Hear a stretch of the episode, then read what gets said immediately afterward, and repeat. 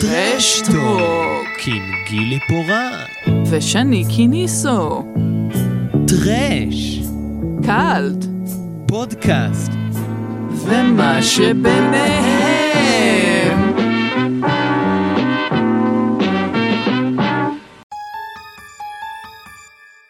שלום לגילי פורט. שלום שני קיניסו אנחנו פה בעוד פרק מרגש, חגיגי, של טרשטוק. לגמרי, ואנחנו עושים את זה הפעם מחדר הפודקאסט החדש והמגניב של אה, ספריית בית אריאלה. נכון. תודה שאתם מארחים אותנו, ספריית בית אריאלה, אה, מאוד מעריכים את זה. כן, את האמת, אה, להגיע למקום זה קצת כמו סרט אימה.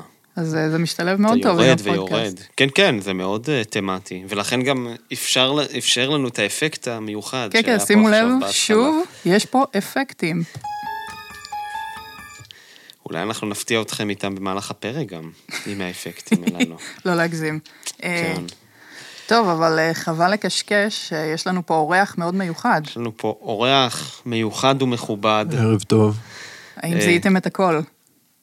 האיש... ו- טוב. מה שזמר במסכה. כן. מי זה? האיש והאגדה ממייסדי כתב העת לקולנוע אוף סקרין, שגם לי יש הכבוד לכתוב בו וגם לך, גילי. נכון, נכון, גם יצא. אה, מועד עמיחי. ברכות, אוהד. תודה רבה, אני רוצה להודות לכם. זה הנאום אוסקר שהבאתם שלך? אמ, תודה רבה שאתם אה, הזמנתם אותי לפה. אוקיי. מה, בשמחה, כן. טוב, אז אה, על מה אנחנו מדברים הפעם? אה, את האמת, אנחנו מדברים הפעם על... אה, באמת על אה, במאית נהדרת, שהייתי בטוח שהיא תבוא בשלב מאוחר יותר של הפודקאסט, אבל בזכותו של אוהד הוא הקדים את זה, מבחינתי זה מעולה. פשוט חושב שנגיע לעוד מיליון פרקים משום מה, כי כאילו היא לא הבמאית הראשונה והמובנת מאליה, זהו, זה שראיתי את ה... כשחושבים על טרש וקאלט. בדיוק, כשראיתי את ההצעה של, אה, ספוילר, הבמאית היא אה, עאידה לופינו. וממ- כן, הוא ברכות. אה, למי שלא שמע את השם הזה, אתם הולכים, זה ממש אה, פרק מבוא מעולה אה, לעשייה הקולנועית והטלוויזיונית שלה. אה. ובאמת כשראיתי את התכנון לעשות פרק כזה, זה מאוד, כאילו, תהיתי מה, האם זה בהכרח נכון לעשות פרק על עאידה לופינו בפודקאסט שהוא טראש וקאלט, וכאילו אולי זה מין, לא חרב פיפיות, אבל יש מונח כזה ש... מה זה, שירות עז? איך קוראים לה? אה, לא יודע, אבל כאילו חרב פיפיות אני יכול להבין למה, אמ, אבל, ואנחנו ניגע בזה יותר בהרחבה בהמשך, אבל נכון, במבט ראשון זה נראה מאוד כאילו מה, מה הקטע, אבל גם חשוב לזכור שזה נראה ככה בגלל שבעיקר בשנים האחרונות המעמד שלה והסטטוס שלה בעולם הקולנוע ובהיסטוריה הקולנועית מתחיל לקבל מקום שהוא יותר רציני, עם תחילת גם כל שינוי השיח והדיון על מושגים כמו קאנון קולנועי ודברים כאלה. אז בהתחלה הרמת גבה הזאת היא מובנת, ואנחנו מיד באמת נבין למה זה, זה כל כך טבעי שאנחנו מדברים עליה בהקשר הזה, של אה, טרש וקאלט. אוהד, אתה רוצה להוסיף משהו, או שנצלול פשוט? ו... אמ, לא, אני, א', בהקשר הזה, אה, כאילו, אני מבין גם את הטענות שכאילו, איך היא קשורה לטרש וקאלט, אבל... אה, טוב, אנחנו נגיע לזה, אני מניח, אבל בסופו של דבר היא דווקא נורא יושבת על המשבצת הזו, וזה גם הרבה פעמים קשור בקנוניזציה, כאילו, של אה, מה היה פעם טרש, והיום נחשב כאילו נורא מעונב במידה מסוימת, אפילו קולנוע כזה סינמטקי, אבל מה שהיא עשתה, ואנחנו נראה את זה תכף, זה לחלוטין בי מוביז בהגדרתם, כאילו באמצעי הייצור. בת- התוכן הוא שונה ומיוחד, אבל בחלק מהתוכן שהיא מתכתבת איתו, ולכן היא נורא מתאימה לדעתי. וגם לא ראיתי סרטים שלה לפני, זה היה על blind, זה ההימור שלי. אה, להיות- אין ספק, אני מסכימה איתכם, סתם רציתי להטריל כזה על ההתחלה. כבר... אה, לא, צריך לפתוח דיון, מה, הכל טוב. טוב, אז אה, שני, תן לנו אה, תקציר, I guess. זהו, אני אתן תקציר, אני גם בעוונותיי כתבתי עליה בסינמטק, לכתב העת סינמטק. לפני שנתיים.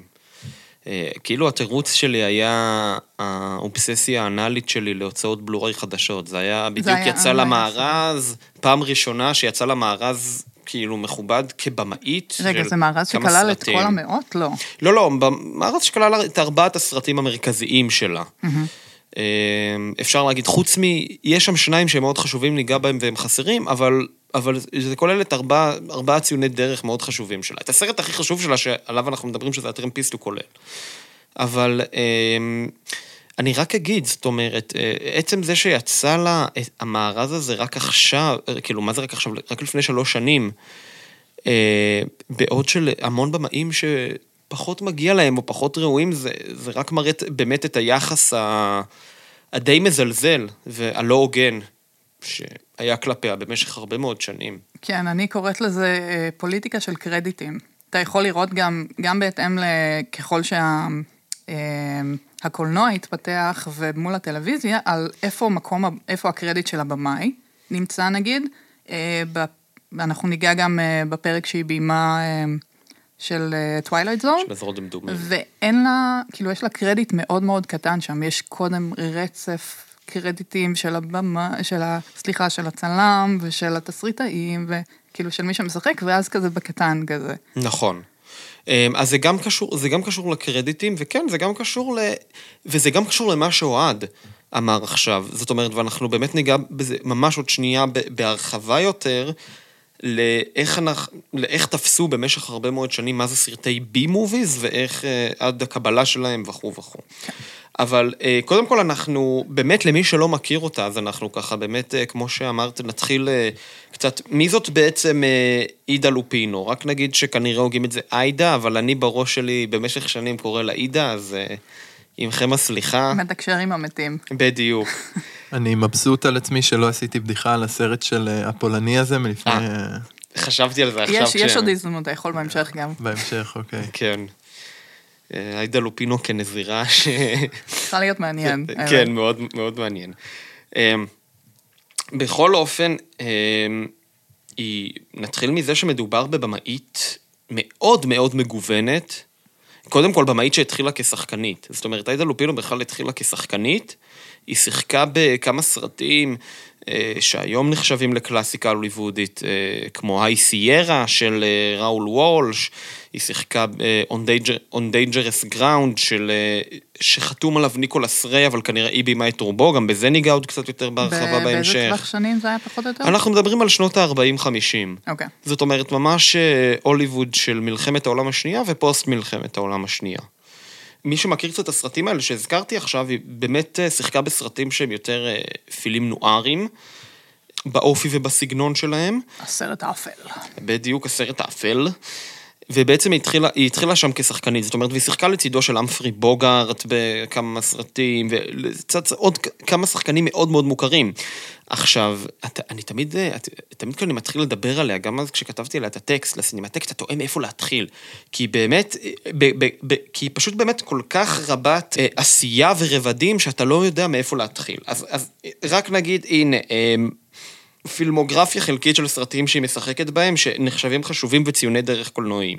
They Drive by Night, גם הוא של ראול וולש. ראול וולש הוא אחד הבמאים הכי חשובים אה, של הוליווד הקלאסית. אייסיירה שזה גם שלו. היא שיחקה בסרט הרפתקאות מאוד מאוד מוכר אה, בשם אה, The Sea Wolf, היום הוא פחות מוכר, אבל הוא היה להיט מאוד מאוד גדול בזמנו. היא שיחקה בווילד The City Sleeps של אה, לא אחר מאשר פריץ לנג. זאת אומרת, אנחנו מדברים פה באמת על, על שחקנית שהיא הייתה מאוד מוערכת גם בזמנו, אבל כבר כשחקנית מתחיל, מתחיל הייחודיות שלה. היא התחילה לעשות צרות. בדיוק, היא התחילה לעשות צרות. פתאום יש לה מחשבה. לא, היא פשוט, אה, קודם כל, היא... היא לא הסכימה, היא, היא בחרה פרויקטים מאוד בקפדנות, בתקופה שאנחנו, אתם יודעים, אנחנו חייבים להזכיר כן. למאזינים, או למי שבאמת לא מתמצא בכל התקופה הזאת של הוליווד הקלאסית, שאז לא היה לשחקנים שום זכות בחירה, זאת אומרת, הם היו כבולים בחוזים לאולפנים, במקרה של האחים וורנר ו-MGM, ומה שהאולפן דרש מהם לשחק, הם היו חייבים לשחק. והיא פשוט אמרה לא, באיזשהו שלב, היא פשוט בחרה את הפרויקטים שלה בקפידה, והם לא ידעו מה לעשות איתה, עם הילדה הסוררת הזאת. אה, שככה באה מבריטניה, היא נולדה בבריטניה למשפחה של שחקנים, אה, וככה חצופה משנה את הכללים, עושה מה שהיא רוצה פה. לא להאמין, הבריטים האלה. נכון. ועכשיו, אה, באמת, באיזשהו שלב היא גם עושה משהו שהוא עוד יותר חצוף, שזה להתחיל להתעניין גם בלביים סרטים. עכשיו, אנחנו חייבים לה, להבין שבאותה תקופה בהוליווד, יש אישה אחת שביימה סרטים, והיא בדיוק הפסיקה לפני עיד- עידה לופינו, וזאת אה, דורותי דורותי אייזנר. דורותי אייזנר, בדיוק. שכאמור, אם אתם לא מכירים דברים שלה, גם לגמרי מומלץ. וגם עליה שווה לעשות אנחנו פרק, יש לה נעשה כמה באיזשהו סרטים. שלב. כן. Dance, Girl, Dance. בדיוק, כן. לגמרי על הסרט הזה. כן, אז דורותי אייזנר, אה, ארזנר היא, היא הבמאית היחידה שפועלת, והיא פשוט מפסיקה בשלב שעידה לופינו נכנסת, עידה לופינו ביימה את הסרט הראשון שלה ב-49, אז אה, היא בדיוק אה. כבר, כבר לא מביימת כל כך, או ממש איזה סרטיה האחרונים, שהם גם אה, פחות חשובים מבחינה היסטורית. זה באמת אבל מעניין איך היא עשתה את השיפט מלהיות שחקנית כזאת מוערכת לבימוי. כן, אז השיפט הזה, אה, היא פשוט, קודם כל היא התעניינה. היא, היא לפ, בהרבה מאוד ראיונות שהתקיימו, שהתקיימו איתה בשנים מאוחרות יותר, היא גם אומרת באופן מפורש שזה משהו שפשוט עניין אותה, שהיא פשוט נורא רצתה לביים, למרות, וזאת למרות שתס, ש... היא טוענת שהיא לא ידעה את זה, כי את הסרט הראשון שלה, שהיא ביימה, שחתומה על הבימוי Not Wanted, היא ביימה לגמרי במקרה. וזאת אומרת, וזה גם התחיל מכך שהיא בעצם ייסדה חברת הפקה, יחד עם מי שהיה בעלה באותה תקופה, קולייר יאנג, שהוא היה אה, בכיר באחת המחלקות בקולומביה, באולפני קולומביה. אה, אה, שאני- שבאמת נקרא The Filmmaker Inc, בהתחלה קראו לה אמרלד פיקצ'רס על שם אימא שלה. אמ, והמטרה של האולפנים האלה, ופה גם אנחנו נכנסים להערה של אוהד בהתחלה, מטרתם של האולפנים האלה הייתה בעצם להפיק אה, מה שנקרא הם אה, social message films. עכשיו, אמ, המטרה של social message film, של סרטי המסר החברתי, אם לא נסתבך עם האנגלית, אמ, בעצם המטרה שלהם, אה, כשמם כן אין, לעסוק ולהתעסק בבעיות אה, חברתיות בארצות הברית בתקופה של אחרי המלחמה. רוב הסרטים החשובים מהתקופה הזאת הם ממש בתקופה של אחרי מלחמת העולם השנייה. וזאת המטרה של האולפנים האלה שהיא מקימה יחד עם בעלה, וזה גם איזשהם, איזשהו מבחן וניסוי עבורם. זאת אומרת, רוב האולפנים הגדולים אה, בהוליווד גם התחילו כמובן מהפקות קטנות כאלה, וסרטי מסר חברתי זה סרטים, רק נגיד, זה סרטים שלא דורשים תקציב רב, זה סרטים שאתה יכול לצלם אותם באולפן עלוב ב-10 סנט ולסיים סיפור, ולכן הם, וזאת אחת הסיבות שהם בוחרים להקים אותם ולהתמקד בתחילת דרכם ובמה שיהפך בכל דרכם אה, בסרטים האלה. גם היה להם חצי מניפסט כזה לחברה הזאת. נכון. בין כזה גם לתמוך בקולות צעירים, שיספרו את הסיפורים והבעיות, כאילו, של ה... שככה פחות מדברים עליהם בקולנוע, לחשוף את הקולנוע האמריקאי לזוויות חדשות. אה, כן, מאוד לא נפוץ בהוליווד. בהוליווד של אז לא נפוץ. לא. לא, בכלל. אה, אז זה היה גם איזה עניין, כזה כל התכלס הזה, או כאילו גם היה איזה עניין עקרון, העיקרון נכרך בפרקטיקה, זה מה שאני אומר, כאילו, העקרונות, כאילו, של ה, מה שהם ניסו לעשות, של... לחלוטין, ותראה, מה שמתקשר באמת למה שאתה אומר, וזה גם מתקשר לשאלה היותר גדולה, שבה אנחנו עוסקים איך לעזאזל עאידה לופינה קשורה ל- לקאלט וטרש, וזו כבר באמת שאלה שבעיניי היא מרתקת מבחינת הקונטקסט ההיסטורי של הסרטים האלה. אה, הסרטים האלה הם נחשבו סרטי, אה, סרטי הבעיה החברתית, שאתם יודעים, היום אנחנו, היום קצת קשה לחשוב על זה, כי היום אה, רוב הסרטים שגם זוכים בפרסים וגם זוכים להצלחה, זה סרטים שמתעסקים בבעיות היסטוריות או בבעיות חברתיות מאוד מאוד עדכניות. עכשיו, בהוליווד של פעם זה פחות היה נפוץ, ואז הסרטים האלה די נדחקו לקרן, לקרן זווית, מה שנקרא, והם ממש סרטים שנחשבו B movie שנעשים, מה שנקרא off off off הוליווד. זאת אומרת, ממש בשוליים וב... אה, בשולי הוליווד, ו... ולרוב בגלל שהם עוסקים בנושאים שהם כאילו שערורייתיים וטבלואידים באופי שלהם, אז זאת אומרת, זה סרטים שכאילו נועדו לעורר איזשהו מחלוקת, שהתפיסה שלהם זה שהם נועדו לעורר איזשהו מחלוקת, ולכן הם גם היו נחשבים B movies או אפילו exploitation קצת, רק בגלל העיסוק בנושאים נפיצים. מאוד מעניין מה שאתה אומר. שכאילו ככל שהסרט יותר צהוב, או כאילו עוסק בנושאים אישיים, אז הוא, הוא פחות מדבר אל קהל רחב, או כאילו... ככה זה היה אז. כן. וזאת אומרת, ובאמת הסרט הראשון שאנחנו אה, נדבר עליו, ושקצת יותר בהרחבה, זה הסרט הראשון שעידה לופינו ביימה, זה Not Wanted. עכשיו, אה, Not Wanted זה סרט שבאמת, בעצם עלילתו, שהיא לא הייתה אמורה בכלל אה, לביים אותו, היה במאי אחר. היה במאי אחר אה, בשם אלמר קליפטון, הוא היה אמור לביים את הסרט הזה. וביום השלישי לצילומים הוא קיבל התקף לב, הוא קיבל התקף לב. והיו כזה, ניסו להבין אם משביתים את ההפקה, אם לא, וזה, ואז עאידה פשוט swooped in כזה. כן, זהו, היא סוופטין, והיא, והיא בכלל, זאת אומרת, ופה גם, ואנחנו ניגע בזה עוד פעם, עוד קצת בהרחבה בהמשך, וזה מה שחשוב לזכור לגבי הפילמוגרפיה של עאידה לופינו. זאת אומרת, היחס שלה לבימוי הוא יחס, אה, זאת אומרת, כמו הסרט של Not Wanted של... אה, וגם בהקשר הזה בהמשך נדבר למה הטרמפיסט כל כך מיוחד בפילמוגרפיה שלה, אבל היחס שלה לבימוי בשנותיה הראשונות הוא יחס של ממלאת מקום מבחינתה. זאת אומרת, היא באה כאילו רק לביים, מבחינתה היא מנהלת. אין לה פה עכשיו איזה שהם אספירציות אומנותיות, דבר שהוא לא נכון, ואנחנו רואים את זה כבר ב-Not Wanted שזה לא נכון, אבל זאת, ככה היא טוענת גם שזאת ההנחה הראשונית שלה. Mm-hmm. הייתה כשהיא נכנסה לביים את הסרטים. זאת אומרת, אני באה למלא פה איזושהי עבודה, ו, וגם אפשר להבין את, ה, את הנקודת מוצא שלה אה, בסביבה שנשלטה אך ורק על ידי גברים, ורק נביא את הנתון שעד אה, אמצע שנות החמישים היא הייתה האישה היחידה שפעילה בהוליווד כבמאית. זאת אומרת, ולכן זה גם היה היחס שלה, זאת אומרת, לא, לנסות לא לעשות מזה איזשהו big deal יותר מדי גדול. ולכן היא אמרה, אני ממלאת פה מקום. אני באה לעוד יום במשרד, במרכאות. ואז אנחנו מגיעים לסרט Not Wanted, שאנחנו לא רוצים לדעת איך הוא נראה עם אה, אלמר קליפטון, שימי הזהב שלו היו עם לא פחות מגריפיט, שהיה מאוד פרוגרסיבי בדעותיו, כפי שאנחנו יודעים. איך, איך, איך הסרט הזה היה נראה? אה, טוב, אנחנו כבר פה שעה, אתה רוצה לספר לנו מה העלילה של Not Wanted? מה הסרט עוסק? אה, בטח, מבלי לראות אותו, סתם ראיתי אותו.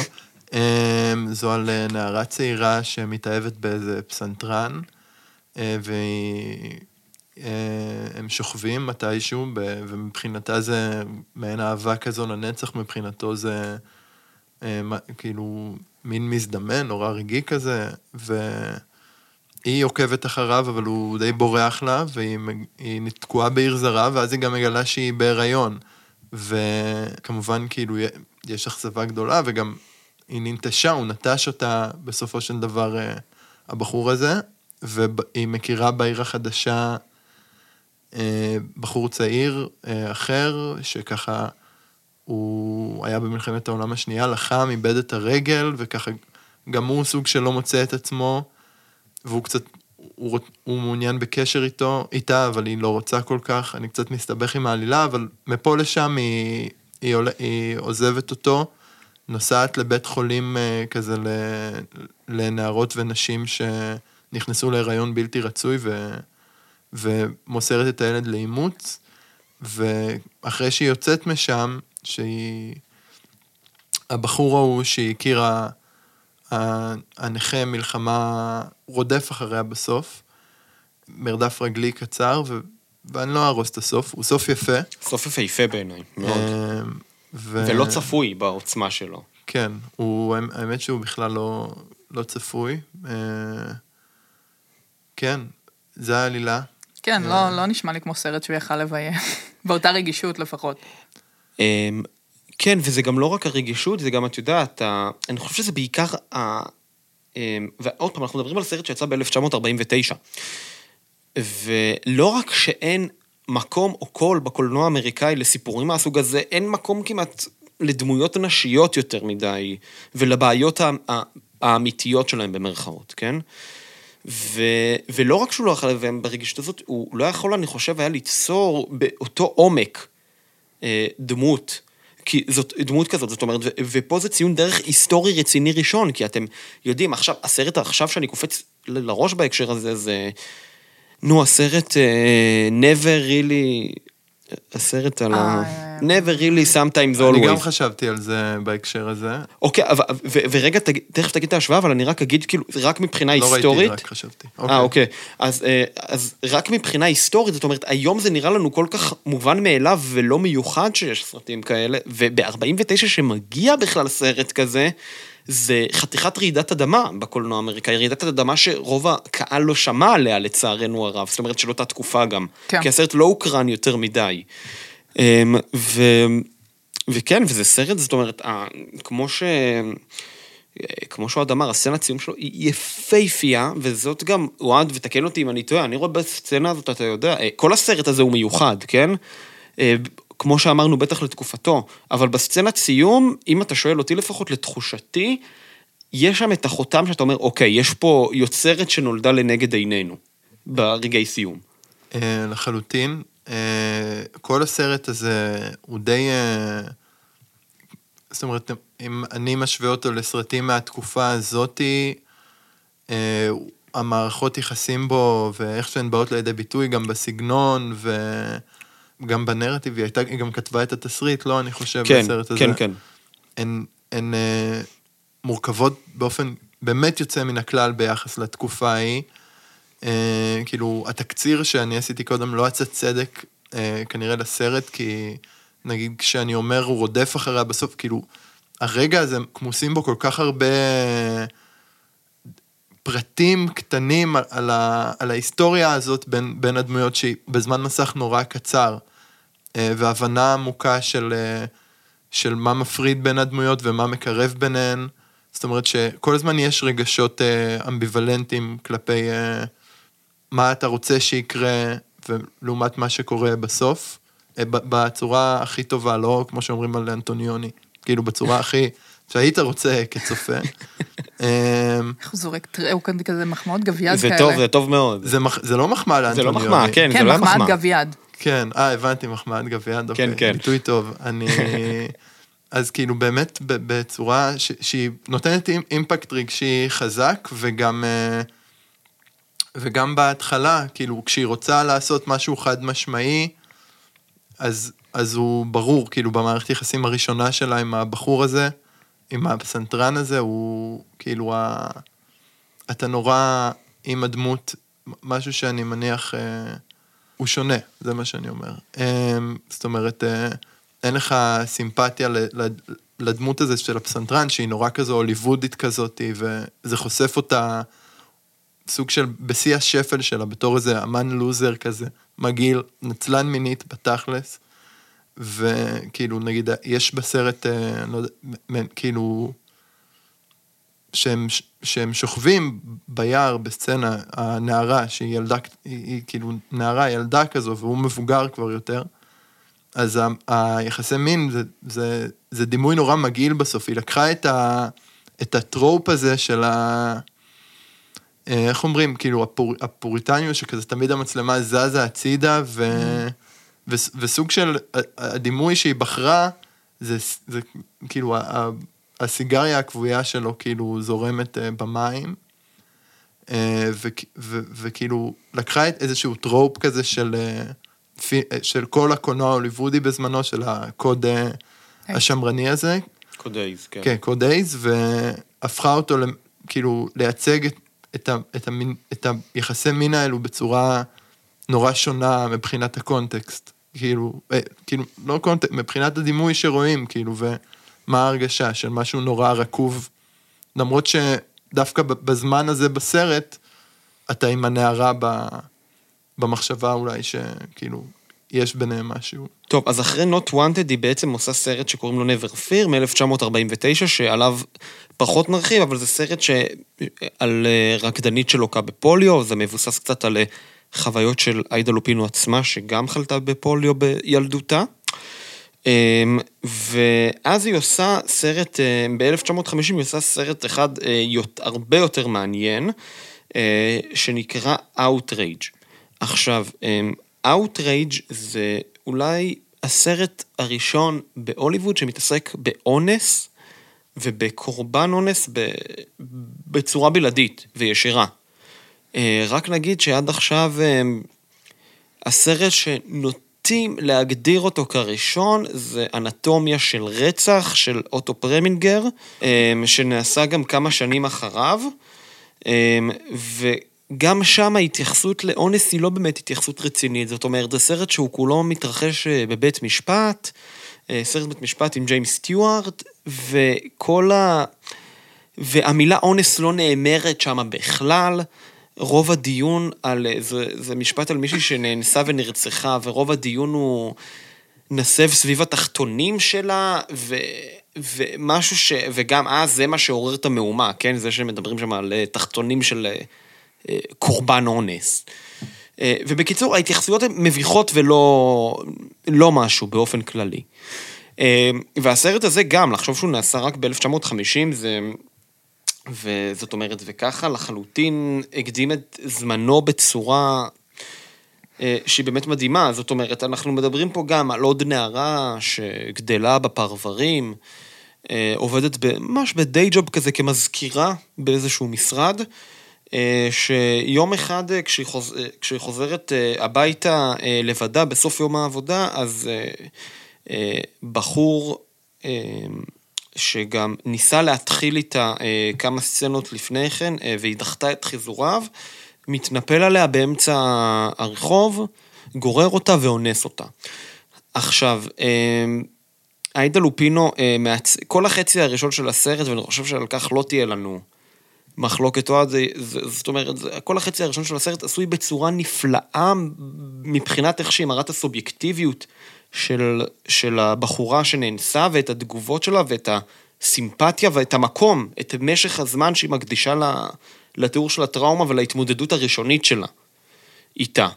וגם, אני רק אגיד, אתם, ו, ואני רק אגיד ששימו לב שאנחנו מדברים על סרט על אונס מ-1950, והיא לא עושה פה איזה מישהו שבא לב, ש, שמגיע לבחורה משום מקום בסמטה חשוכה ומתנפל ואונס, לא, זה מישהי שיש לה איתו היכרות מוקדמת, שככה רוב מקרי האונס, אה, לצ, לצערנו הרב קורים, זאת אומרת, עם היכרות מוקדמת של הקורבן עם מי שתוקף אותה.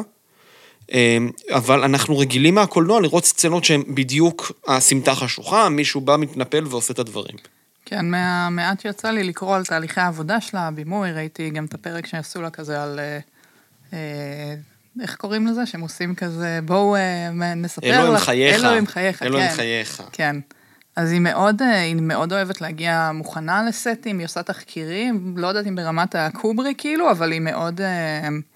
אה, מדויקת בדרך כלל בדברים שלה. אה, גם בטרמפיסט היא תחקרה את כל מי שהיה קשור, נגיע לזה אחר כך. לא יפתיע אותי אם היא עשתה תחקיר גם בהקשר הזה על איך מרבית מקרי האונס אה, קורים, אם זה בתוך המשפחה או, או כאילו במקרים של אנשים שהם, שהם מוכרים בעצם. נכון, ו, וכל החצי הראשון זה, זה בעצם, זה גם סרט שהוא... הוא, הוא, הוא לא בפאבליק דומיין, כי הוא נעשה תחת MGM, אם אני זוכר נכון. אמ, הוא לא בפאבליק דומיין, אבל שווה מאוד למצוא אותו, לא בעיה למצוא עותק שלו, נגדיר את זה ככה. אמ, ו... ו... סרט שמעצבת אותו בצורה מדהימה, מאוד אוהבים לבקר אותה על, החל... על חלקו השני ועל הסוף שלו. כן, אוהד, בבקשה. כן, אוהד. מה, לבקר עכשיו על חלקו השני ועל לא, הסוף? לא, לא, תגיד גם מה חשבת על הסרט באופן יכול, כללי. אתה יכול לדבר עליה, על פמיניזם, אני... על הסרט, על מה שבא לך, אוהד. אז... Uh... אני אה, נורא אהבתי את הסרט. אני באמת חושב ש... אני כן חושב שהסרט הראשון, החלק הראשון הוא הרבה יותר אה, חזק, כאילו, יש בו, חוץ מכמובן, כאילו, הנושא שהוא, זאת אומרת, הוא, הוא מבחינה סגנונית, כאילו, יש בו משהו ישר שהוא מיוחד ו, וקשה מאוד... אה, כאילו להתעלם מזה, אה, זאת אומרת, מכל ה...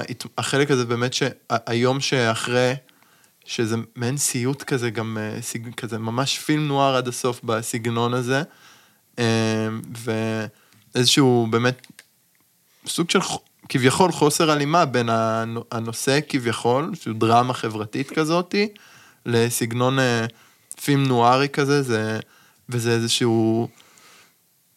איזשהו סוויט סגנוני כזה שנותן פרספקטיבה חדשה כזו לצפייה בסרט, אה, וזה די, אה, כאילו, איך אני אגיד, משמעותי, כאילו, זה, זה נורא, נורא מעניין. ומבחינת uh, לאן שהסרט מגיע, אני, דווקא לא, אני, אני חושב שיש בחצי השני דברים, כאילו, זאת אומרת, זה סוג שלי עוברת תהליך של אה, ניסיון לתהליך של ריפוי, ואז בסוף אה, יש, אה, כאילו, יש לה אינטראקציה עם עוד בחור שמטרגרת את, ה, את האונס שהיא חוותה, ואז היא הורגת את הבחור ההוא, שכאילו טריגר או הח- החזיר לה את הזיכרון הזה.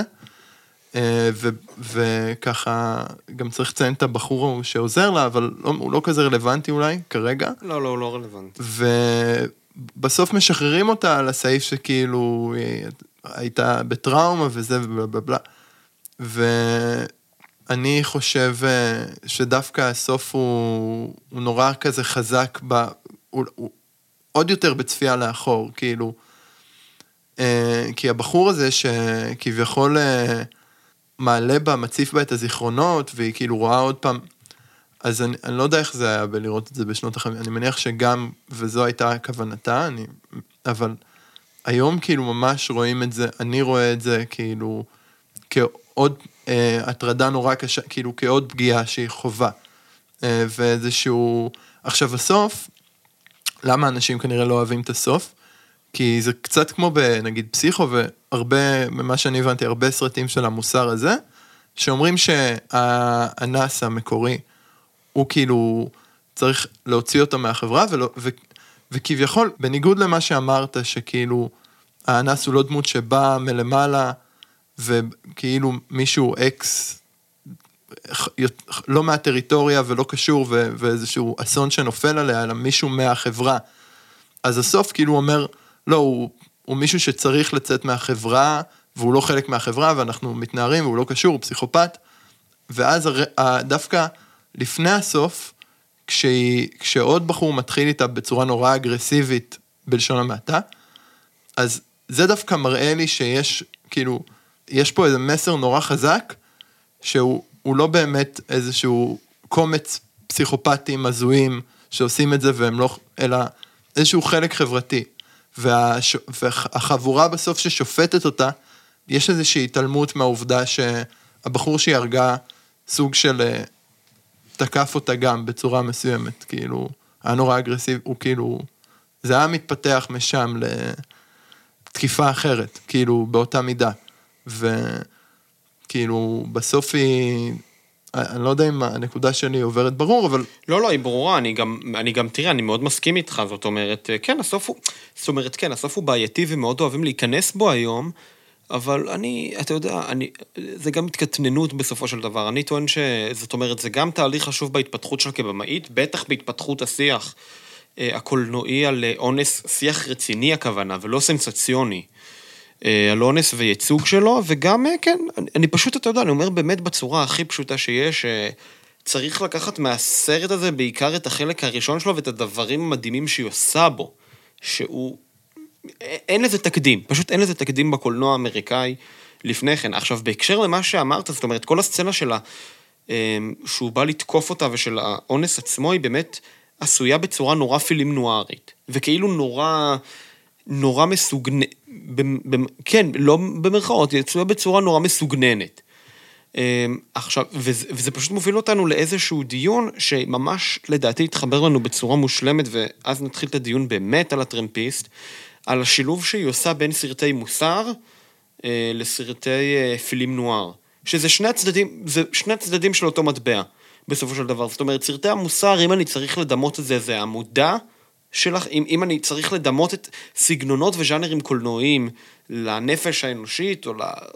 בת, אתה יודע, בצורה הכי גסה, ואתם יודעים, בצורה הכי גסה ופרוידיאנית ומעצבנת, אז ה, ה, סרטי המוסר זה ממש המודע. זאת אומרת, כל הדברים של התרבות שאתה צריך להתמודד איתם ולרסן, בלה בלה בלה. והפילים נוער, לעומת זאת, זה, זה התת מודע מבחינת ההתמודדות עם נושאים שהם רגישים ונפיצים מבחינה חברתית. והיסטורית וגם מבחינת הגישה שלהם, שהם בדיוק הסגנון יתר, הוא מה שבא כאילו להיות קצת זיקוקים כדי לחפות על, ה, על הנושא עצמו ולהדגיש יותר את הסביבה והמרחב. והיא, ואם אתם שואלים אותי, זאת הגדולה שלה כבמאית באמת, ה... היכולת שלה לשלב בין הדידקטיות של הסרטי מסר חברתי ובין הפילים נוער, בלי שמשהו יעפיל על השני, זאת אומרת, זה איזשהו שילוב שהוא החותם הייחודי המושלם שלה. וגם הפילים נוער זה הרבה פעמים נחשב, הרי הפילים נוער, רק נגיד בצורה קצרה, זה, זה סגנון שהוא זוהה ככה בדיעבד, בזמן אמת לא היה דיון סביב הסרטים האלה, זה דיון שנוצר על ידי אה, מבקרי קולנוע, בעיקר צרפתיים ובעיקר במאי הגל החדש, שזיהו את הסגנון הזה בקולנוע האמריקאי של אותה תקופה, ואז איגדו את הסרטים ואמרו, אוקיי, אלה הפילים נוערים. אם אתה מסביר מונחים, אולי תסביר גם קצת על תיאוריית העותר, שאוהד הזכיר קודם, ואולי המאזינים לא באמת יודעים למה הכוונה. כן, תיאוריית העותר זה גם, זו תיאוריה שהיא גם אה, של אה, חברינו ממחברות הקולנוע אה, בצרפת. אה, אני אומר אנדרו סאריס, נכון? זה הוא? אנדרו סאריס, זה, הוא, כן, הוא היה מה שנקרא השלוחה של זה בארצות הברית, כן. אה, כן, גם תיאוריה שנוסדה בקויו דה סינימה. אה, רגע, זה לא אנדרו סאריס עשה את ה auteur? לא, אנדרו סאריס מאוד קידם אותו. אה, אוקיי. אוקיי. מאוד מאוד קידם אותו, אבל זה בסך הכל, בסך הכל זה כל הרעיונות האלה של גודאר, טריפו, אה, רומר וכל החברים האלה שכתבו במחברות לקולנוע. הוא מאוד הכניס את זה לשיח, זאת אומרת, במ- ב, אה, בחוגים שהם קצת חוץ אקדמיים, בעיתון, ש- אני לא זוכר באיזה עיתון הוא כתב כרגע, אבל בעיתון שהוא כתב. ב Off Screen. ב Off Screen, בדיוק. כולנו. אה, אז אה, כן, וזה פשוט, אה, תיאוריות העותר, זה אומר שהבמאי הוא היוצר הבלעדי והראשי של הסרט. אה, בדרך כלל אה, גם אז לוקחים את כל הסרטים וכל הפילמוגרפיה של אותו יוצר ורואים אה, אה, דברים דומים בתמות ובסגנון שבו עשוי, ש... ובאסתטיקה שהסרט עשוי בה, ואומרים, הנה, זה החותם הייחודי שלו כבמאי. לשמחתנו, בשנים האחרונות קצת מתחילים לצאת מהדיקטטורה של התיאוריה הזאתי, שהיא מגבילה בהרבה מאוד דברים. אה, וגם עושה קצת, לא עושה כל כך חסד לבמאי, הרבה פעמים לבמאים שאוהבים להלל אותם בשמם. כן. אבל אה, זה, זה בגדול התיאוריה, אבל עובדה שעד, שזה הצליח לה, כי עד היום אנחנו מסתכלים על סרטים לפי במאים, כמו שאנחנו עושים בפרק הזה. זאת אומרת, וזה מובן, זה טבעי, אבל כאילו, זו תיאוריה שהיא מאוד הושרשה בסופו של דבר. גם בסוף כאילו, מעבר לזה, שזה גם אה, הרבה פעמים, אה, זאת אומרת, השיטות אה, עשייה הן אה, שונות, כי בהוליווד יש במאים ש... קראו לזה טכנאים, אבל, אבל, אבל במקרה של עידה, היא כתבה, היא הפיקה, היא גם לפעמים שיחקה בה, זאת אומרת, זה לא... זאת אומרת, יש פה איזה כוח עשייה נורא עצמאי, ו, וזה לא איזה יוצרת שהביאו אותה לפה ולפה ופה, ואנחנו מנסים לקושש ולמצוא את ה... כאילו, יש לא, פה... לא, ממש לא. איזה מכאן נורא קצרה, אבל עם, עם הרבה אימפקט והרבה דברים אה, ייחודיים, והיא היא באמת כאילו חלשה על כל העשייה במובן של הכוח האומנותי של הסרטים האלו. גם וואחד אימפקט, היא כאילו עשתה כמות משוגעת. היא עשתה כמות משוגעת של סרטים. אה, כן. לא, סרטים, של סרטים טלוויזיה. נורא מעט, איזה שישה. לא, סרטים מעט, אבל זאת אומרת, היא הייתה מעורבת בהפקות של המון דברים. זאת אומרת, מבחינת העשייה הכוללת שלה, היא הייתה כן. טורבו, כאילו. לא, זה כן. אה, בטלוויזיה עשתה המון. אנחנו טלוויזיה גם עשתה המון. נגיע לזה, אני מניח, אבל אוקיי, נגיע לטלוויזיה אחרי הטרמפיסט.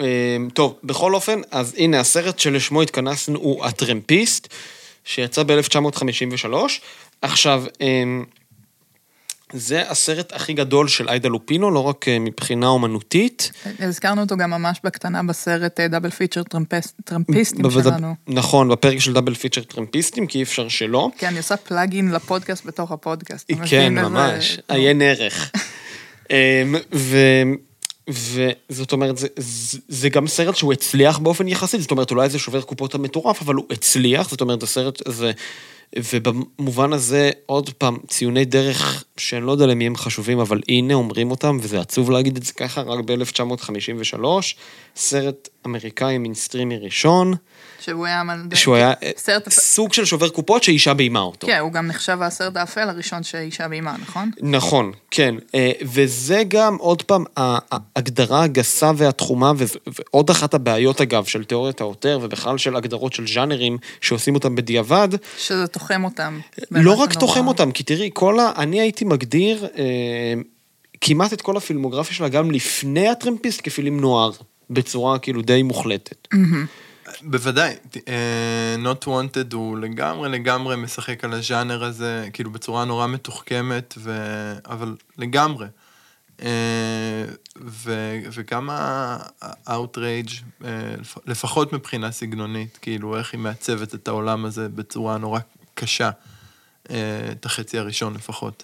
אז למה אתה חושב שזה בעצם הסרט ה- הראשון שהוגדר ככזה בפילמוגרפיה שלו? לא, כי הוא, כי הוא כבר סרט שהוא פילים נוער לחלוטין, זאת אומרת, אין בו... כן, הוא ממש קלאסי הוא בהגדרות. ממש קלאסי לחלוטין, וגם אין בו, על, עוד פעם, על פניו, אין, פה, אין בו איזושהי אה, עיסוק בבעיה חברתית אקוטית ורצינית, לכ- לכאורה. עוד פעם, לכאורה. תכף תגידו לי מה הבעיה שכן, לא לכאורה, אני... אבל אה, גם בהקשר הזה, זה דווקא הסרט, אבל גם נורא ייחודי ב...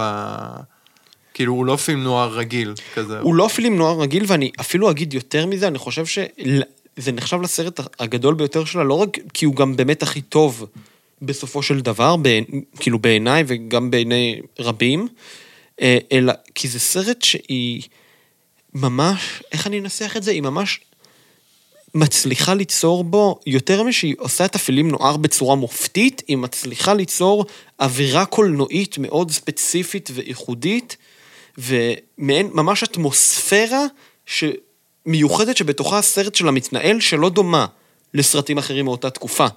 זה הייחודיות הגדולה של הסרט הזה.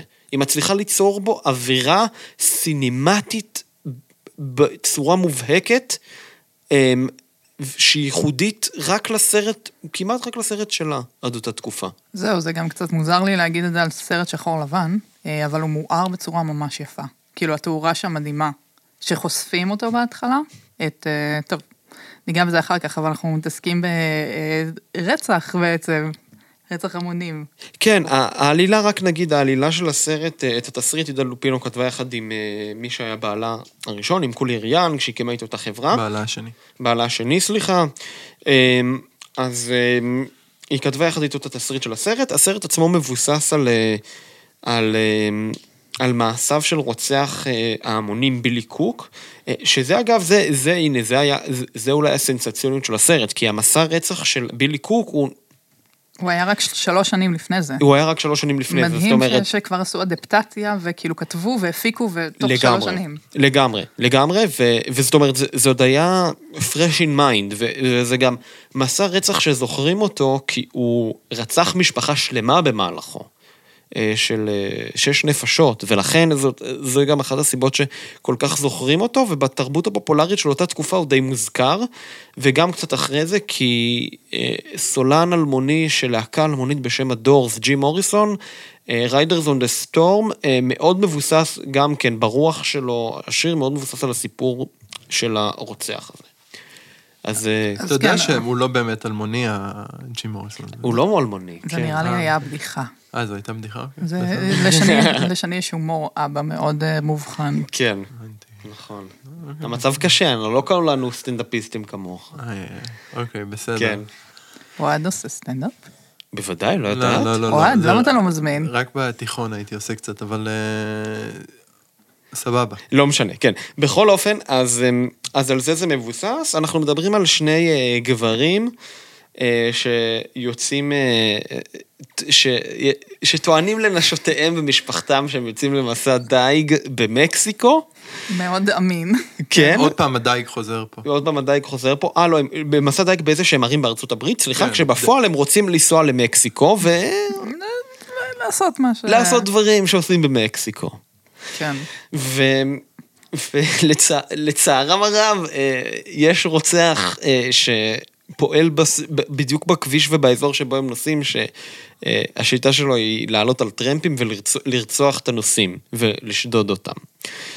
אה, ולהשאיר כך את מכוניותיהם בצד הדרך, והתמזל מזלם והוא עולה על, על רכבם. ואנחנו בעצם, סרט שהוא בעצם, וזאת גם עוד ייחודיות, אולי הייחודיות הכי גדולה שלו, זאת אומרת, זה סרט שהוא מתפקד בעיניי על שלושה מישורים. זאת אומרת, הוא גם מפעילים נוער, הוא גם אה, ממש אה, סרט בר, ברומנס, כן, ממש זה סרט אה, ברומנס. החוקים. ממש סרט ברומנס, כן. אמ, ו... וסרט מסע. וסרט מסע כמובן, אמ, אבל הוא בעיקר, וזה מה שיוצר את האווירה הסינמטית הכל כך ייחודית שלו, זה איך שעידה אה, לופינו מתמקדת ב... אה, לא באיך עכשיו אה, לגבור על הרוצח ולהביס אותו, אלא יותר בחוויית ההישרדות של שני הגיבורים, וזה מה שכל כך מיוחד בסרט הזה, זאת אומרת, זה, זה לא... עכשיו אנחנו, אוקיי, איך אנחנו נפוצץ, כאילו, ברור שהם חושבים על איך הם אה, יכולים להשתלט עליו ולברוח ממנו, כי זה טבעי, וברור, אבל בסופו של דבר היא בעיקר מתמקדת בחוויית ההישרדות שלהם, וככה היא בעצם מצליחה אה, לעשות בסאבטקסט ולהתעסק בעד כמה הגבריות זה דבר שהוא בעצם שברירי, ולא שווה שום דבר, גם אם אתה אוחז אקדח בידך. oh my god, גברים שבריריים. אבל... מה אה, יהיה איתם? אקדח זה סמל פאלי, ידעתם? מה, תגלה לי, מה עוד סמל פאלי? כל דבר. כל דבר. כל אבל, דבר. אה, הקולנוע הוא סמל פאלי. כן, בדיוק. כן. אני, זה נכון שכאילו עוסקת בגבריות שברירית. אה, כל הדמויות שלה, או רב, רבות מהדמויות הן באמת גם בהקשר ההיסטורי, הן יוצאות מלחמת העולם השנייה, לוחמות. הרבה מהן, זה מעין, הרבה מהסרטים האלו, הדמויות של הגברים, גם ב-Outrage אחד, נכון? אה, הכומר הזה, או מה כן, שהוא היה. וגם ב-Not Wanted, הם האנשים ש... יש להם איזה דימוי של בית ישן, הם יצאו ממנו לקרב, ואז הם חזרו, והוא לא חזר להיות אותו דבר, ויש משהו שרודף אותם... אה, ו, ובסרט הזה היא עוסקת רק בזה, אה, בדבר הזה שרודף אותם, שאיזה זהות שהם איבדו לנצח והעולם השתנה, וכאילו נשמט מתחת לרגליים שלהם, וסוג של, אה, הם איבדו את הכוח שלהם, אה, כאילו, לא איבדו את הכוח, אבל איך אני אסביר את זה? איזו התבגרות כזה ואיזה משבר גדול בחיים אה, של, של איזו התבגרות, ו, ו, ובאמת הם נהפכו להיות הרבה יותר שבריריים, ואני, נגיד, חשוב לציין, שבהקשר הזה, אה, שהשברירים וגם כאילו חסרי יכולת, חסרי יכולת לפעול ו- ואבודים נורא. אה, בהקשר הזה נגיד, אז הסרט מתחיל בזה שהם עוזבים את המשפחות כאילו כאיזה משקרים לנשותיהם, כסוג של כאילו גברים עוללים, כאלה בני 50, והם יוצאים למקסיקו והם נזכרים בנוסטלגיה במועדונים שהם היו בהם לפני המלחמה, שהם היו צעירים. וכאילו, הטיול מהר, מהר מאוד נהפך להיות איזה סיוט כזה, אה, כאילו, והרוצח הזה שעובר ממישהו, הוא, הוא סוג של שד שרודף אחריהם, והוא אף פעם גם לא ישן, הוא לא נותן להם, אפילו לא נותן להם מנוחה אף פעם. אה, אני מקווה שאני הגיוני, אבל... לא, לא, כן, כי רק נגיד, שנייה, ב- ב- פשוט שיהיה איזה, אתה יודע, סדר כזה, אז רק נגיד שהרוצח, אה, יש לו פשוט נכות ב, ב, ב, בעין השמאלית, זאת אומרת, היא לא נעצמת לו. כן. גם כשהוא ישן, הוא פשוט תמיד עם עין אחת פקוחה. כן, תמיד תמיד עם, נראית אה, כן, חצי פקוחה שזה כזה. דבר, שזה עיצוב, כאילו דמות, שזה מטורף, כאילו, מדהים. שזה שזה הטריידמרק שלו כזה, זה, זה, זה מדהים. כן, והאמת שזה באמת, אה, אה, כאילו... מאיים ברמות, זה פשוט קריפי. כן, כן, והוא גם, הם הם ישנים בסק"שים, והוא תמיד עם האקדח, כאילו מכוון אליהם על ה- על הנצרה. כן, וגם כשהוא ישן הוא תמיד עם עין אחת פקוחה. עכשיו, מעבר למשמעויות הסמליות כמובן, שכולנו מבינים, זה, זה פשוט... ככה, ככה אתה יוצר. תראו איך היא יוצרת עבירה מ, מ, מכלום ושום דבר. זאת אומרת, דבר כל כך מטומטם במרכאות ופשוט. כן, וכאילו, כשהם משאירים רמזים, זאת אומרת, כשהם נחטפים, הרבה דברים שהם תלויים בהם זה בסוף המשפחה, זה הטבעת נישואין שהוא משאיר שם בתחנת דלק. זאת אומרת, אה, ובהקשר הזה של ה... נקרא לזה הגבריות הכביכול שברירית הזאת, או, או באמת, לדעתי, אולי אני לוקח את זה רחוק, אה, בכל הסרטים שלה, אה, תמיד יש, היא תמיד משאירה איזו אופציה לכונן מערכת יחסים אה, חדשה כזו בין אה, גברים לנשים, אה, לא בהכרח כפרטים, אלא כ, כאילו כ, גם כפרטים בסרטים, אלא, אבל במובן החברתי הזו, של איזה קריאה לשינוי והכרה ב, בנגיד, איזה דרך שהייתה שגויה, חברתית, או איזה עוול, כמו, ה- כמו ה- ב-Not Wanted שמנצלים אותה מינית, או ב-Outreach שעוברת תקיפה קשה, אונס. אה, אגב, המילה הזו לא מוזכרת בסרט אף פעם, סתם קראתי את זה בוויקיפדיה לפני שהגעתי. אבל תמיד גם דרך המקום הזה של ה... היא תמיד מציעה איזו אופציה לכונן איזשהו מערכת יחסים אה, חדשה. אה, כזה, זה הסכם, חד... הסכם חברתי חדש בין, בין, שתי, בין קבוצות שונות באוכלוסייה. לגמרי, ותראה, אני חושב שזה גם פה בא הרבה מאוד לידי ביטוי, עוד פעם, בקומפוזיציות ובמיזנצנות המופתיות, שעוד פעם, פה באמת מגיעות לידי, לידי איזשהו שיא אה, אסתטי, זאת אומרת, אני חושב שה... לא רק לי אני מניח, אבל השוט שהכי נחקק לי אה, מהטרמפיסט, זאת אומרת, שוט שאתה יודע, לפעמים יש כל מיני שוטים שנחקקים לך מהמון סרטים ואתה פשוט חושב עליהם, עולים לך סתם לפעמים פשוט. אז הטרמפיסט זה אחד מהם, ובטרמפיסט יש את ה... אה, שוט שהמצלמה אה, ממוקמת בז- אה, כשהם ישנים בשקי שינה שם בנ- בנחל, אה, המצלמה מוקמת מזווית טיפה יותר גבוהה מ-over the shoulder של הרוצח עצמו, וזה כזה, מה שנקרא עם אה, מזנסצנה משולשת, זאת אומרת, מי שיותר קרוב לשוט, עוד פעם, מהגב כמובן, זה הרוצח, באמצע יש נהר, הנ- הנחל הזה שעובר, ומעבר לו יש את שני הגברים שישנים. ו...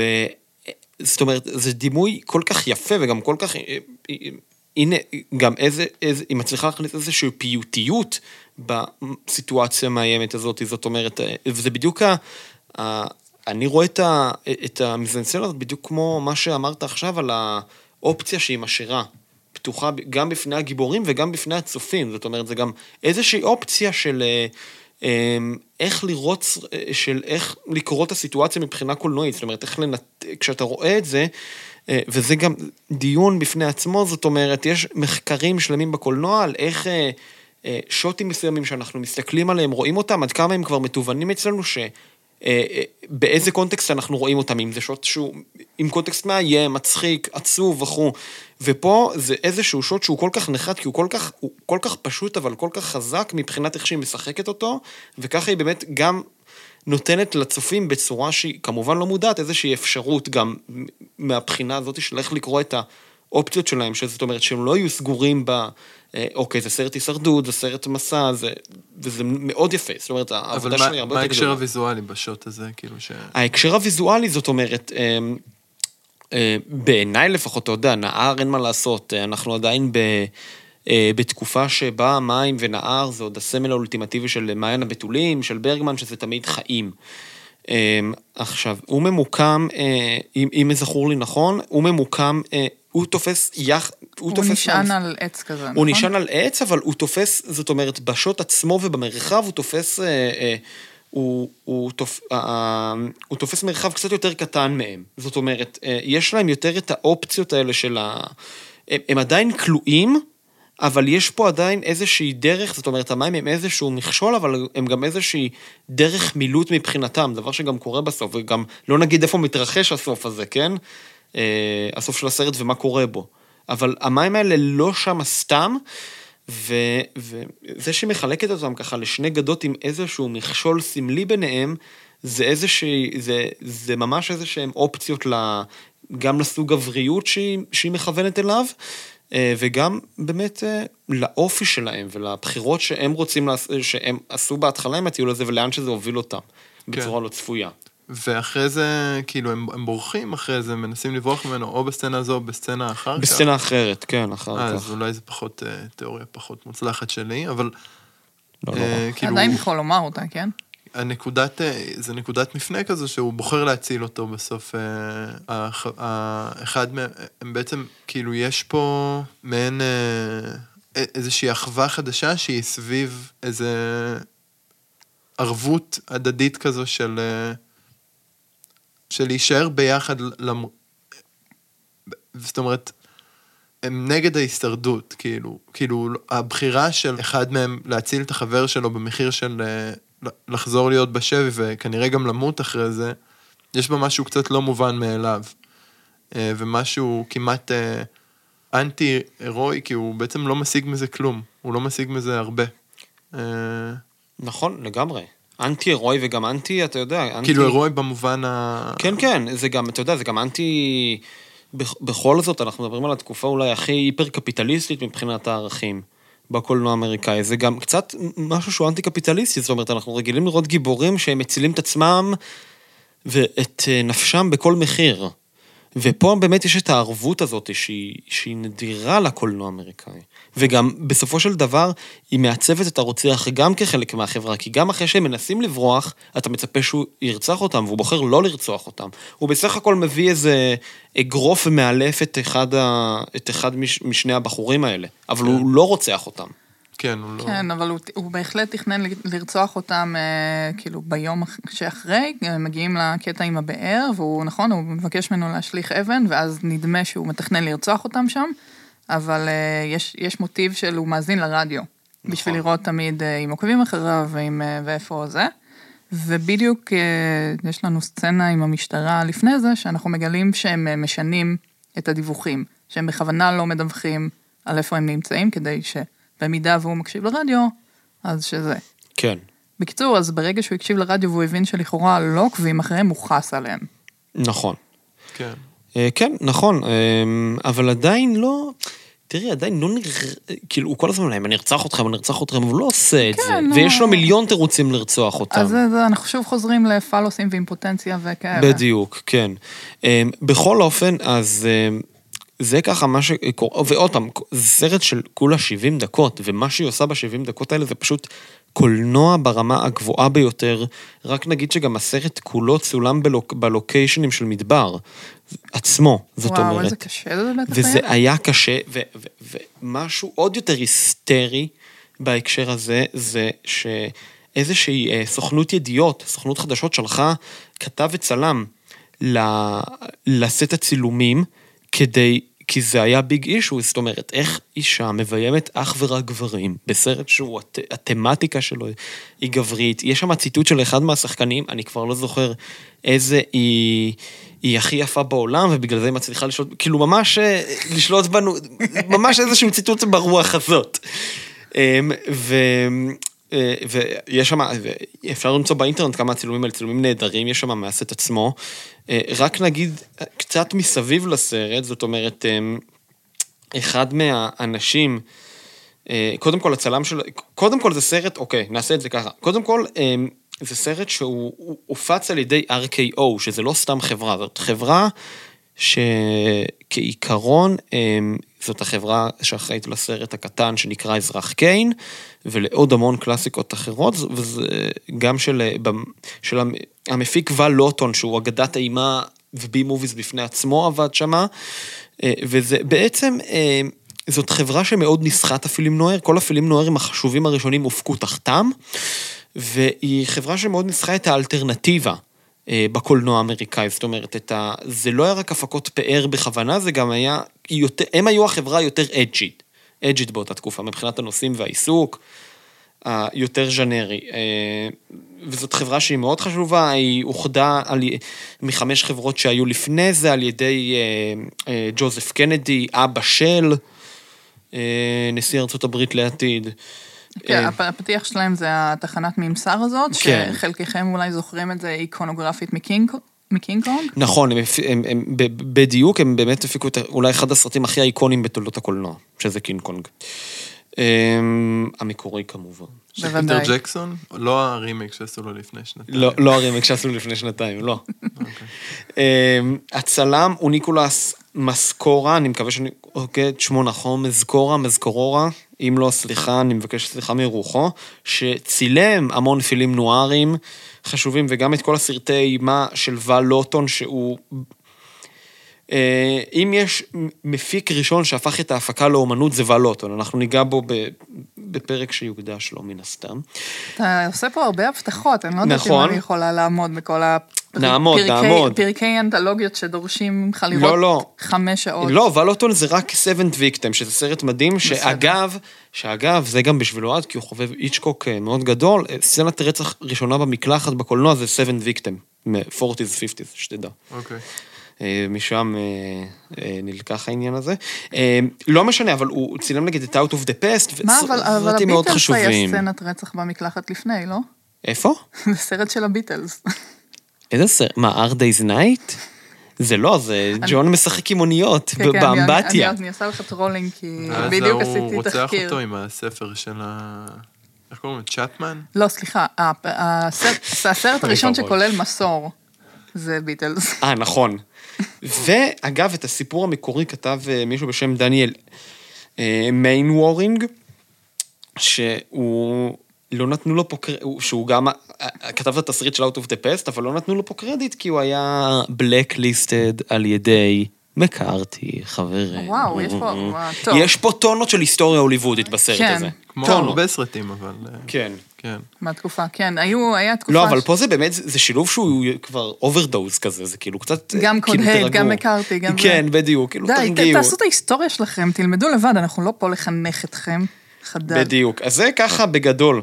אמ, יש לכם עוד דברים להוסיף על, אה, על הטרמפיסט? על הטרמפיסט? אני מניח שיש לא מעט, אבל... אה, בוודאי. זה סרט... אה, בבקשה. קודם כל זה סרט נהדר. אה, כן, סרט נפלא, מחזיק גם היום. למה לא? אה, מיצירות המופת של התקופה, כאילו באמת, לא פחות. כן, אה, וקודם כל, שהוא לא אופייני כל כך אה, לז'אנר, לפחות במה שאני מכיר. באיקונוגרפיה הוא גם, הוא שונה נורא, כאילו, גם בדימויים, בא- באוצר דימויים, הוא לא, הוא במדבר, כל, הס, כל הסרט במדבר, ובמהלך ה... 90% מהסרט זה ביום. וצילומים בתוך רכב. וצילומים בתוך נכון. רכב, כזה, וזה איזשהו משהו נורא מעורר מתח, כאילו המתח הזה בין הרכב, בין כלי לבין השממה, שהיא בלתי נגמרת כמעט, ומרגיש שכאילו את הקווים של הבניינים מחליפים הקווים של הסלעים, שהם כל הזמן מסתתרים בהם, כמו שכל מיני רוצחים מסתתרים בדירות. אה, זה נורא... וזה, וזה זה משהו שחזר אחרי זה הרבה פעמים בניאו-נוארים דווקא, כאילו... זה כאילו משהו שמייחסים לניאו-נואר, אבל זה היה... זה התחיל פה. נכון, וזה מקבל, אתה יודע, וזה משמעות נורא יפה, שזאת אומרת, אה, כל ה... כאילו, יש פה גם שימוש מופלא וגאוני במרחב בסרט הזה ובאיקונוגרפיה, ו... ואתה יודע, ודווקא במרחבים האלה של המדבר ה... אה, הריקים כביכול, היא יוצרת באמת את הסוג הזה של הבראשית שאמרת עכשיו. זאת אומרת, זה, זה ממש איזשהו סוג של אה, לידה איקונוגרפית לתמה שהיא הייתה מאוד מודחקת עד אז. זאת אומרת, מבחינת איך שהיא בוחנת שם אה, גבריות ואת הבחירות שלהם וכל זה. כן, אה, כאילו, ובאמת אה, גם, כן, אפשר, כאילו עם פוטנציה גברית, כן, כן, אבל זה, זה באמת עשוי פה בצורה, זאת אומרת, אה, במובן מסוים, אה, השאלה הכי גדולה פה זה, כאילו, כאילו מרגיש שיש איזו תקיעות בנרטיב שבאמת לא, לא קורה איתם, הם לא, אין להם באמת סיכוי לברוח, ואז ה... באמת השאלות הכי גדולות פה זה איזשהו שאלות של אה, מתי הם יאבדו את זה, והם, וכאילו, אה, זה איזשהו מבחן אמונה, אני מאמין, כאילו, לא רוצה לצאת פה שריידר, אבל... אה, כאילו, לא, לא, הכל טוב. כאילו במובן הזה, מבחן אה, אה, של אה, מעין כזה, עד מתי ה- הערבות של שני ה- הדמויות האלה שהן איזה קורבן לאלימות בלתי נפסקת, כאילו מתי זה ייגמר, מתי הם יאבדו את זה אה, ביחס אליו, מתי יהיה פיצוץ מסוים. אה, ו- ו- ובמובן הזה, שוב, הטקסט, כמה שהוא פסימי לגבי הנסיבות שהם נמצאים בהן, ש- שהדמויות האלה נמצאות בהן, הוא... בסוף יש בו איזה מסר אופטימי נורא של, של יכולת להתגבר על, ה, על דבר נורא אלים שקורה להם בדרך של, נקרא לזה ריפוי, כאילו הדדי, אה, ו, ולא בדרך של להוסיף עוד אלימות על אלימות, או להיכנע לעולם האפל הזה. הרבה נגיד דמויות בפילם נוער נכנעות לעולם אפל, כאילו, ונגיד אמפרי בוגארד בא, הוא כאילו כזה נורא מבין לאן הוא נקלע, ופה יש משהו הפוך, כאילו, הדמויות התגברו על המסע הקשה הזה דווקא, כאילו, דרך, דרך של איפוק כזה נורא גדול, ושל אה, ערבות, ו, ו, ודרך נורא, נקרא לזה, אסטרטגית, אבל כאילו לא, לא במובן הטכני של המילה. נכון, וזה גם אה, חשוב להגיד שמה שאתה אומר פה זה באמת הבחירה הזאת שלהם, היא קורית ב... אה, ב setting הכי נואר של הסרט, שזה עוד סוג של לידה מחדש. זאת אומרת, הבחירה הזאת, בסצנה של הסוף, אני מתכוון, כן? אה, זה קורה ב setting הכי נוארי, מכל, הס... מכל המקומות שבהם הסרט מתרחש, זה ה setting הכי נוארי. האמת כן, מזח זה מאוד אה, נוארי כזה. מאוד. אה, רק נגיד, נגיד Pickup, Pickup on South Street של סמואל פולר, זאת אומרת שהוא גם חלק נכבד מהעלילה שלו מתרחש במזח, והוא אחד מהסמלים של ה film noir הסרט הזה, הוא... לוקח את זה למק... בדיוק למקומות שאמרת, יותר ציניים, היותר אפלים האלה, שאנחנו רגילים להם מאפלים נוער. אז היא עושה פה משהו באמת אה, נהדר. זה גם קצת, אולי זה ממש אופשוט, אבל אגב אנטוניוני, זה הזכיר לי את ה... כאילו, את הנוסע קצת, וכמובן זה איזשהו חוסר מקוריות של אנטוניוני, אבל אה, של מן... טוב, כן. אתה ממש אה, רודה באנטוניוני. כי אה, זה קצת, אה, לא יודע. זה, זה כמו שאני רודה פה ב, בגודר. ללא סוף, זה כאילו די, זה במאים שכבר די, הבנו. כאילו, זה... אני, אוהב, אני אוהב את הסגנון של אנטוניוני, אבל... אה, גם אני, לא, אבל זה... הוא מעצבן, הוא כאילו מעצבן, זה כאילו אובר סלברייט טיפה, וגם הוא קצת... הוא מעצבן. כן, אבל... תמשיך, רון. אני, אבל גם על ה... כזה, זה נורא סרט האחים כהן כזה, כל הסרט הזה. ככה נכון, זה. וואי. כזה, יהודי, זה יהודי טוב, זה כולל הדייג, זה כאילו... זה, זה שתי דמויות שכאילו, כנגד כל הסיכויים הן מנסות אה, לשמר את, את, את, את איזשהו משהו ערכי ונורא פשוט ביניהן, ומישהו מנסה לדחוף אותן אה, אל, אל מקום רע, כאילו או לקצה. מוות או רצח. כן, לקצה. אה, אז, ו, וגם, כן, וגם שם יש דייג בשני הסרטים האלו, באחים כהן ופה. אז אה, אנחנו מקווים שהצלחנו להבהיר ולהסביר לכם למה עידה לופינו היא, היא נחשבת יותר, למה היא נחשבה בזמנו, היא יכלה להיחשב כטרש, למרות שהיום זה הכי, היא הכי איי-ארט של אמנות הקולנוע שיש. אמ, ו, וזה גם, היא גם דוגמה מעולה לדרך בעיניי, לדרך שבה קיבלו בי מוביז בתחילת ימי הקולנוע לבין איך שאנחנו מקבלים היום והיחס שלנו אליהם אה, וחוסר ההתנסות עליהם, זאת אומרת, אה, היא דוגמה נפלאה ומדהימה לזה. אז זהו, אנחנו מקווים שהצלחנו אה, לשכנע אתכם. רוצו לראות את הסרטים של לידה לופינו, פשוט רוצו. נשים לכם לינקים להכל למטה. נכון. אפילו מ-Not Wanted, זה באמת סרט... סרט מדהים, זה פשוט סרט מדהים. כן. טוב, אז אוהד, תודה רבה שהיית איתנו. תודה לכם. אה, תודה שני, תודה אוהד. תודה גילי, תודה. רגע, רגע, רגע. אה, קודם כל, בואנה, אתם הבאתם אותי פה לבית אריאלה. זה מקום נהדר, זה כאילו, איזה setting מטורף לעשות את הפודקאסט הזה. אה, אני אוהב את הסגנון האדריכלי, זה מעין כזה, בחוץ ברוטליזם כזה, זה באמת מקום שלמרות כל השיפוצים שהוא עבר בשנים האחרונות, וכל הספריות והעושר הוויזואלי והטקסטואלי שהוא מציע אה, לכל אה, באי שערו, הוא באמת מקום נהדר פשוט לבלות בו באחת הספריות או בסלון האורבני. אני מסכים. לגמרי. זה בית, לגמרי. אה, אז תודה באמת לספריית אה, בית אריאלה, שמארחים אותנו פה בעמדת הפודקאסט המדהימה שלהם. נכון, אני, אני, אני בטוח שנחזור גם, באמת. אה, אין, אין לי ספק. אנחנו נחזור. אפילו עוד שבוע הבא. לגמרי. אז uh, תודה רבה, ויאללה, ירדנה ארזי.